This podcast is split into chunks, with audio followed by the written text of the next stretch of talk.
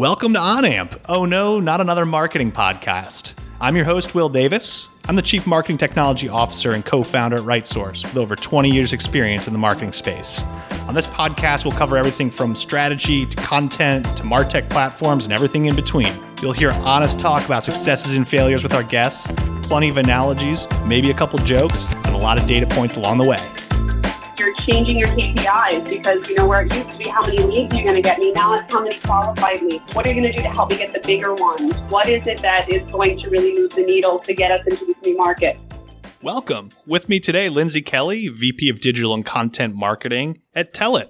Lindsay, it's great to have you here today. We've known each other for um, probably longer than either one of us really wants to admit, but really great to have you on the podcast and uh, looking forward to hearing some of your perspectives on marketing and content and digital and conversational and all the things that really move the needle these days. Yeah, so many things to talk about and very excited to be here today. Yes, we go back way too long, but if I want to hold up the uh, the age that I keep telling my daughter that I am, which is 29, then I can't admit how long I've known she's she's going to be into deep math soon and maybe uh, crack the code, but you may be okay for now. Uh, mom's 29. Yep, sure am. That's great. So I know you very well, but I'd like our audience to get to know you a little bit more, not just on the business side, but just something kind of fun about you. So we always like to start with a fun fact. Uh, we'd love to hear your fun fact today. Fun fact, and I wanted it to be so different from anybody else that you've ever had that I'm going to go way back to when I was 16 years old in Baltimore. Uh, one of the worst jobs that I ever had. I was actually Chuck E. Cheese in the costume, running around with tiny children, throwing things at me, trying to trip me. And uh, that, I thought that was about as fun as I could get for your show. Wow. As a germaphobe, that just made me cringe a little bit. Uh, it's a good thing this is audio, not video, because I just got a, a, little bit of the yucks, but uh. The heebie jeebies, right? and, and it, it, it was all that you can imagine inside that suit. So very nice, very nice. So you are my first and maybe only guest ever who will say that, in fact, you were in the Chuck E. Cheese costume. I will hope so. Someone else needs to break that bar, though. Let's, let's see. Challenge your next guest. Beat this. so let's jump in a little bit. If you want to tell us about Telit and what your focus is there. Absolutely. Telit is an Internet of Things enabler. So to break it down in much more simplistic terms, we take your phone, let's say for instance, and we enable it through the IoT. So we have, we'll have a module that's inside of it and on that is provisioned software and connectivity elements, teeny tiny little antennas. And that enables us to be tracked basically through our phones. It enables it to connect through, you know, your 4G, your LTE, your, your 5G, and also allows um, on a larger scale the let's say we had a fleet of scooters and we had a Telit module inside with connectivity and then there's the platform aspect where you can track and manage the fact that in San Francisco somebody just checked out one of my scooters and I can see where that scooter is all over the city. So it's a really interesting and vast world. We cover so many different industries. It's amazing. Um, I could tell you stories for the next hour uh, that would really be interesting. But in a nutshell, we're in the IoT space and we are the enabler of end-to-end IoT. Very interesting, and I, you know, I say very interesting as something that we share in common is we've kind of grown up in the nerdy B two B marketing space. Where a lot of people sort of gravitate towards consumer stuff and CPG brands. And we've kind of taken a very different route, which is how do you get into something that's maybe really technical and really challenging to understand and has multiple buyers involved in the process and maybe long sales cycles. And as marketers, we're sort of like, yeah, bring on the challenge. So it's nice to have a kindred spirit here. Yes, if I can tell the story of an IoT enabled rat trap, then I've done my job well. and yes, that exists. and so I would imagine as you're talking about telling those stories and some of the complexities of IoT and what Telit does, and based on just your title, VP of Digital and Content Marketing, uh, content is a big part of that. So how do you use content to drive marketing? It's funny because when I first got to Telit, content wasn't such a big aspect of their plan. Hmm. And we did a lot of digital advertising. And so in the past 18 months, I think the amount of content that our team has turned out now has really started to show what a value it can be. And I say that because, you know, when I walked in the door, marketing was uh, responsible for about $4 million worth of leads. Um, most of that was through PPC, digital ads, things like that. And when I came in, I said, well, let's really beef up the organic aspect of it. We need content. We need high quality content. And so I think at last check in 2018, the leading drivers of our lead generation were, um, were the organic searches and blogs and white papers and I think we were able to attribute $16 million to it at that point in time. And that's just my little corner of the world. We're global and, you know, digital is one small piece of it. So that's great. really helps to kind of reinforce the message we're always putting out there um, as B2B marketers that content really is a key to driving those marketing results. And it's not just let's publish more stuff for the sake of publishing more stuff, that we can actually look at what content is effective, what content maybe we thought would be effective and it didn't hit the needle right. So we need to adjust the content itself or the topic or the way it was distributed or the format or many of those other things. How do you evaluate some of those things? Because clearly you've developed a pretty high performing engine. Yeah, we actually take a look at a lot of the content that we have in existence and we say, A, can we improve it? And B, can we condense it and make it better and make it meatier? Mm-hmm. So we literally had a conversation this morning about, you know, how are we going to address concerns about connectivity? And, you know, without going too deep into what the strategy of the campaign is, we were basically able to say, well, here are the common challenges, because of course we have sales on the call as well. Here are the common challenges. Here are the things that they always get tripped up on. How can we take all of these different pieces and tie them into one big, nice, long pillar page type of content that will really drive, it really jumps up and down and says, hey, Google, this is me. Look at all this great information here. And it really provides the answers that these guys are looking for from kind of the high level awareness aspect through to mapping out the journey that someone would take to the end where they really need those technical specs so that they know whether or not this is going to actually work in the device that they're making. You know, whether it's a piece that goes on the scooter to track it or, you know, the little tiny tracking thing inside of a rat trap. Like they need to make sure that it meets their qualifications and meets the specs for what they're building. So it gets very deep. Yeah, that's really interesting. And, and, probably some things, you know, as you've learned along your way, it would be great to hear about your career journey and your time at Telit Now, but really what kind of led you there? What were some of the experiences you had that have gotten you to where you are today? Well, it's a very interesting way that I got to Telit.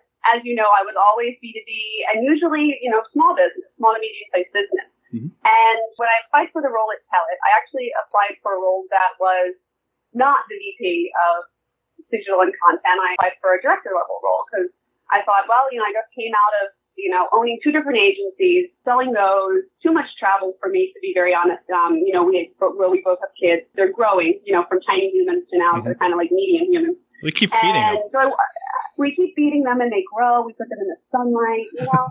but, but, you know, I found that the amount that I needed to travel, being one of the kind of faces of my agency, was taking an impact on my family. So I took a step back, actually took a break for a while, and then I started looking at what do I want to do? And I wanted to ease back in, and I definitely didn't ease back in. So I, I applied for this role. The CMO called and said, I actually would like you to do this other role instead. And so that's how I came to Telit. And one of his and my biggest concerns was the fact that this is global. And I'd never worked in the global market space before. So not only culturally, but from understanding, you know, how do I rank on Naver? It's, you know, it's, it, it, doesn't help, you know, in APAC, you know, Google is not really a big thing. Yeah. So how do we, you know, how do we navigate these spaces? And so there's so many different moving parts and pieces, but to be honest, there are so many different folks within the Telit family from all different continents. It's interesting with, with how you work with different types of culture and where some of your jokes work really well with people in, in North America. They really don't fly, you know, with folks in Tel Aviv. They're like, what do you mean? You know, you try to name a campaign, the home run campaign, and they're like, what is home run? Like, oh, you guys don't do baseball. I forgot. Okay, what right. are we going to call this thing? so it was definitely jumping into the deep end and has been an amazing experience from learning how to navigate all those different waters. Well, and I would say too, as someone who's uh, myself, I'm LinkedIn endorsed for humor. That would be a challenge when my jokes didn't fly. It would require a lot of sort of adjustment, optimization, uh, repurpose that content. it's it's probably a really interesting experience making that global shift. And you talked about content. I'm sure content plays very differently, not just campaign names, but like what the different types of content, what the different formats are in different markets globally. What have you learned in your time there about sort of what performs in different areas? There's a lot of different things that content can be, and that's usually where I start. I say content can be everything from a web page to a blog post to a white paper to an infographic to a, a video. And you know, we have found that a lot of what works really well in North America doesn't work well in, in EMEA. And so we have to pivot for that. So it's much more niche, vertical, and targeted when you get into, into EMEA, um, from a channel perspective. So, you know, we've had to learn how to work more with the distributors, what kind of information they need in order to help us get our product out there in their market and what really resonates with them. And you know, here in North America, it's much easier for me because it's, you know, I'm native. So I, I understand.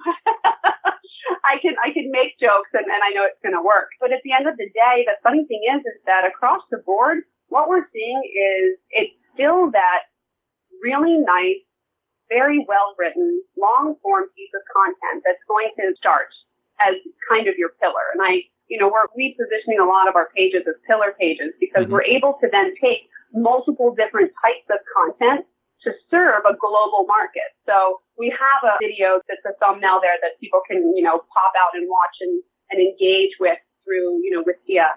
Um, so we can monitor the analytics, look at what's working, where are they dropping. You know, one of the things that works very, very well um, in EMEA for us actually is webinars as well. So webinars have been a big piece of our puzzle here with media partners because it, it exposes us to other audiences and we're able to showcase, you know, subject matter expertise and then take a lot of that content. And I know that this is something that, you know, Will, we've talked about before and we take pieces of content like a webinar and we do what we call Thanksgiving turkey it. so, so let's sing down in Thanksgiving. So we have a gigantic bird that none of us are able to eat all of it on that one day. So how many different dishes can we create from that one bird for the next week without our family saying, "Oh, please, I can't eat another piece of turkey"?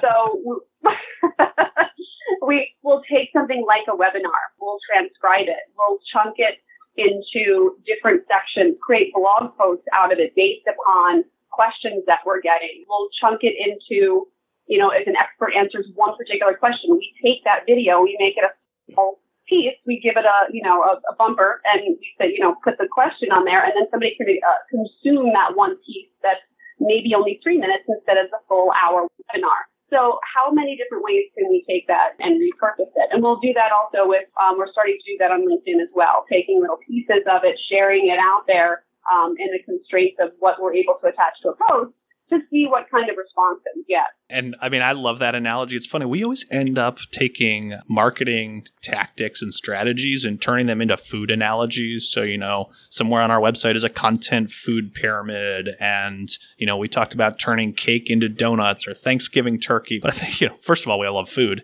But I think that sort of mentality really works. And what I liked about even where you started a couple minutes ago was I think so many marketers particularly B2B marketers these days, presume when we use a phrase like content that people in the business know what the heck we're talking about, right? And so I like where you started explaining sort of here's things that we consider content. So when we use the word content, that's what we mean, right? Because I think a lot of times as marketers, we get a little jargony, we get inside our own bubble, and we don't necessarily realize, okay, when I tell a salesperson content, they may not know what that means. Or when I explain to a business practice head why it's going to be really valuable to be interviewed for a white paper or a blog post or something else and you know how we can thanksgiving turkey it because some people like their leftover sandwiches and some people like their tetrazzini and some people like all of the above. I think sometimes they don't know what we mean until we really explain it. No you're right. And that was part of what the team did when, when i first came to tell it and we started you know trying to break through some of the silos that always exist between sales and marketing, and you can't get around it. I don't care where you are. It's always going to be something, there's a barrier you have to get through. And we said, well, are we presenting them with why we need them to help us with this, or why we need to help, help they need to help us with that? And, you know, to sit down and explain to them you know, here's the why behind it. Here's all the pieces of content that we have. Here's how you need to think outside of the box about content. So having a podcast, this is content. You know, we sponsor a podcast. So it makes so much sense to be able to take something and repurpose it in so many different ways, which is what you guys will do with this. This will become A, a piece of content that can be listened to. B, it will become show notes that are able to be optimized. It'll be out there for everybody to index in the world of Google and Bing and Yahoo. And your Thanksgiving turkeying it. You know us so well. so uh, shifting gears because we do the same thing. right, exactly. So shifting gears for a minute, you and I spoke about conversational marketing. I know that's a topic you're a passionate about and b sort of on the celebrity podcast circuit talking about these days. So would just love to hear a little bit from you while we have you today on some of the things you've done with conversational marketing and you know how that has changed some things and sort of what the steps you had to go through to make that work would be. And I totally just asked you a three part question, but I think you're going to get them all. all right. So let's start with the circuit first. I think the reason that I've been on the circuit is because word of mouth, um, I'm all over the place asking a thousand questions about how conversational marketing is working, how everybody's using chatbots. And um, I somebody was here on the podcast and said, "Come be on my podcast." I think it's just because I'm talking about it so much now, and everybody is doing it in some way, shape, or form. It's how you package it.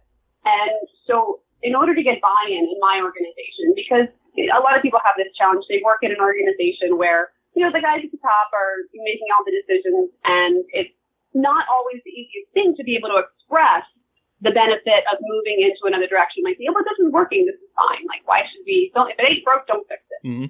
And so I think that, you know, coming in and all of a sudden, you know, being able to show what the impact of content made, I think I got a little bit of buy-in there from my CMO. I was like, oh, okay, well, she kind of knows what she's talking about. so, you know, when Drift first hit the scene, which is uh, a chatbot tool, they spoke about conversational marketing. And, you know, I think the distinction of, you know, a chatbot versus conversational marketing is in the methodology and the strategy you put behind it. So you can't just implement a chatbot on your site and think it's going to be great. You actually have to build processes behind it. You have to have a strategy. You have to have the right players. You have to have the right buy-in. Mm-hmm. So we started very small. I said, let me just get a little tiny pilot going. Okay. Give me one guy. So you know, we originally started with some folks in EMEA. Um, it wasn't working as well as we thought.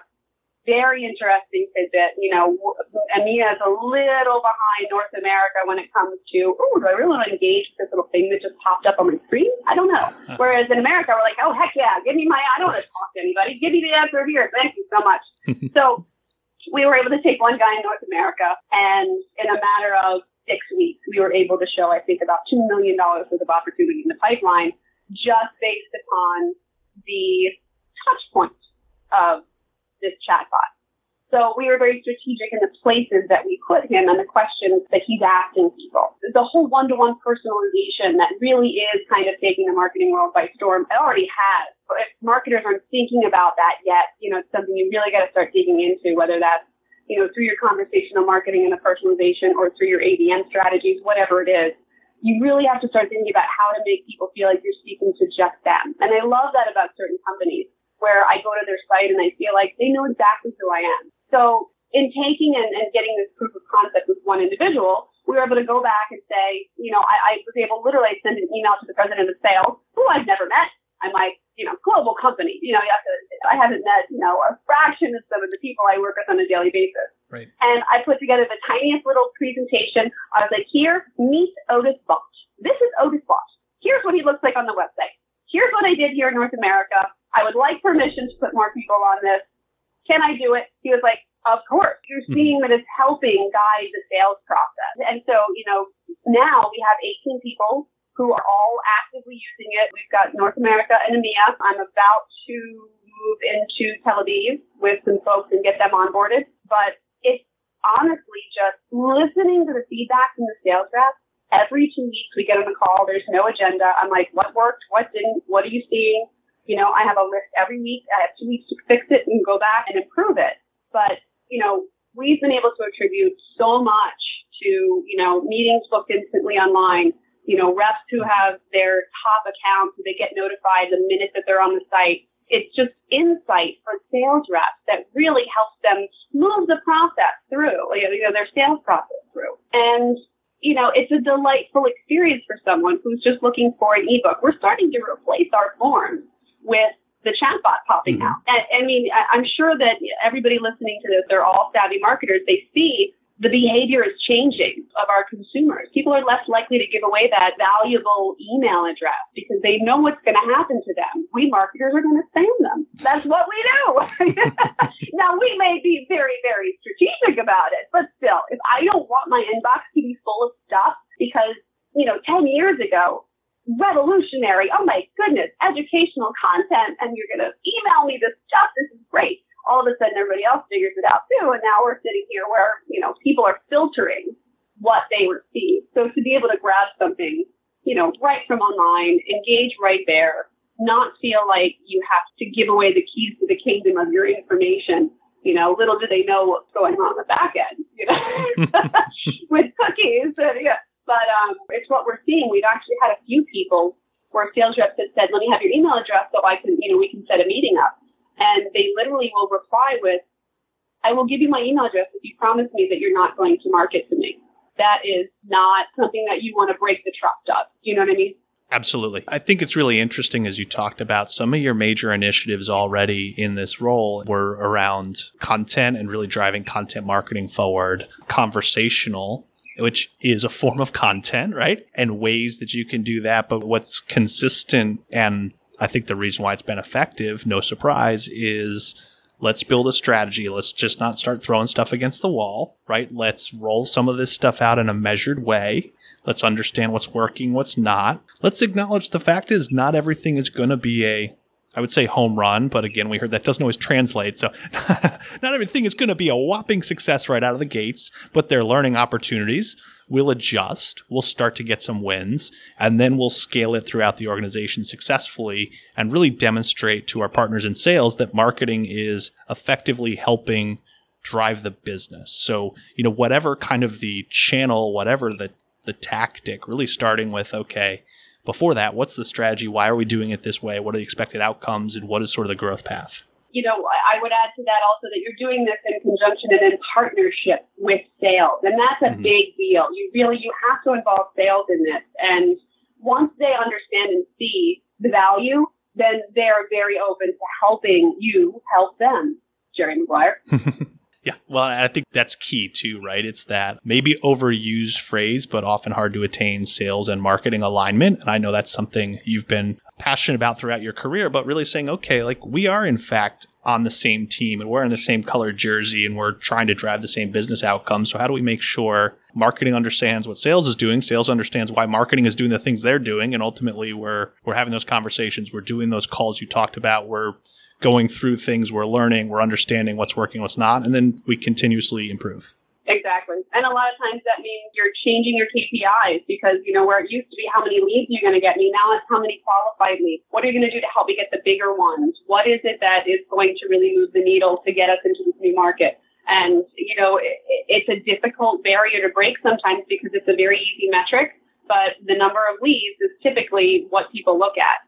And with these personalizations and with getting very one to one marketing, it's got to change. It's got to be more about, okay, at the end of the day, let's share the revenue responsibility. Yeah, so it's almost like you uh, read my mind because my next question was going to be from a measurement perspective. You alluded to a few things, you know, qualified leads versus just, you know, anyone can get an unqualified lead. That's not really a great metric. Uh, what are some of the KPIs you're really focused on?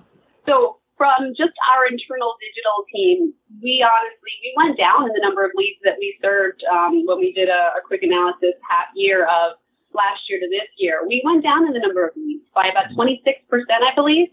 However, our revenue was up. I'm not even going to say the number. astronomically, uh-huh. it was the num. I mean, the the opportunity value versus the leads, night and day, and the SQL were much higher than they were last year. So instead of looking at, let me throw as many, I mean, because I can do that all day long. That's what I said before, you know, to my CMO in the beginning of the year. I'm like, well, you know, I can throw leads at them all day long. I said, but, you know, what history is showing us, that's not what they need. They don't need to be tied down with leads that aren't going to be high quality enough or bring enough money to really justify the cost of, mm-hmm. of what this program is. And so we're in this transitional period of well, what are we really, you know, really going to focus on? And so we're looking at what the ROI is on a lot of these different programs and what the revenue is that we're able to help sales achieve. Yeah, it's funny. I was talking to a marketer um, a few months ago, and he had talked about his 2019 plan. He had actually come out at the end of last year and said, "I'm proposing that we generate fewer leads." Everyone sort of gasped, you know. And he's like, "I think we're wasting too much time on the wrong leads, and what we really want to do is say, let's sift through it, right? Let's get rid of a lot of the sand as we pan for gold." you referenced the movie earlier, like Jerry Maguire manifesto moment almost, right? We're going to get fewer leads. And it was like, oh, that sounds bad. but it's really, you had me at hello. All right, so uh, we've covered a lot today. I know um, we're kind of in the home stretch. Uh, let's talk tech really quickly. What you mentioned, Drift as a tool. What are some of the can't live without technology tools that you and your marketing team use?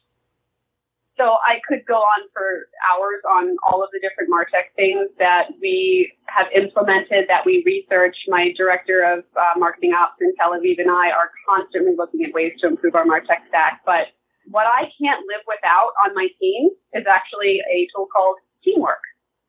Have you heard of it? Mm-hmm. I am familiar, yeah. but for those in the audience who not, if you want to give Clark the quick yeah. thumbnail. It's this wonderful little project management tool that helps keep us all in check and actually allows us to get projects done quickly, easily, and then go back and look at, you know, how we could even make it more effective the next time. Very cool. Any yeah. any other so tech tools you want to spotlight? Oh my gosh, there's so many. No, I'm going to stick with just that one right now. I because that that one is is definitely one that if we lost that tomorrow, the team would just be we feel like we were in the dark. Gotcha. Good one. So, final question. I like to ask this of all of our guests. Through your career, obviously, a lot of growth, a lot of exciting things if the Lindsay of now could travel back in time and give advice to Lindsay of, of early career, what would you tell her? I would tell her that collaboration is key. When I first started my career, I felt like there were a lot of obstacles. There were always challenges. I was always pushing boulders uphill, jumping up and down, trying to get people to listen. And like, this is going to work. This is going to be fantastic. So I would say go back, learn how to be a better collaborator find your champion, find your supporters, and then just get stuff done together. Great advice. And we definitely heard that today. I mean, the tool you spotlighted is teamwork, the sales meetings and collaborations you talked about. So that's clearly something you're living and seeing the success with. Yeah. And if, if I'll leave you with one thing. It's one of my favorite quotes from Simon Sinek. The role of a leader is not to come up with all the great ideas. The role of a leader is to create an environment in which great ideas can happen. Well said. Well, Lindsay, thank you so much for joining us today. Really appreciate it. I know we could have gone on for hours and hours, but I think this was really valuable and hope to have you back again soon. We can dive into all sorts of other things. Sounds great. Thanks so much, Will. Thank you.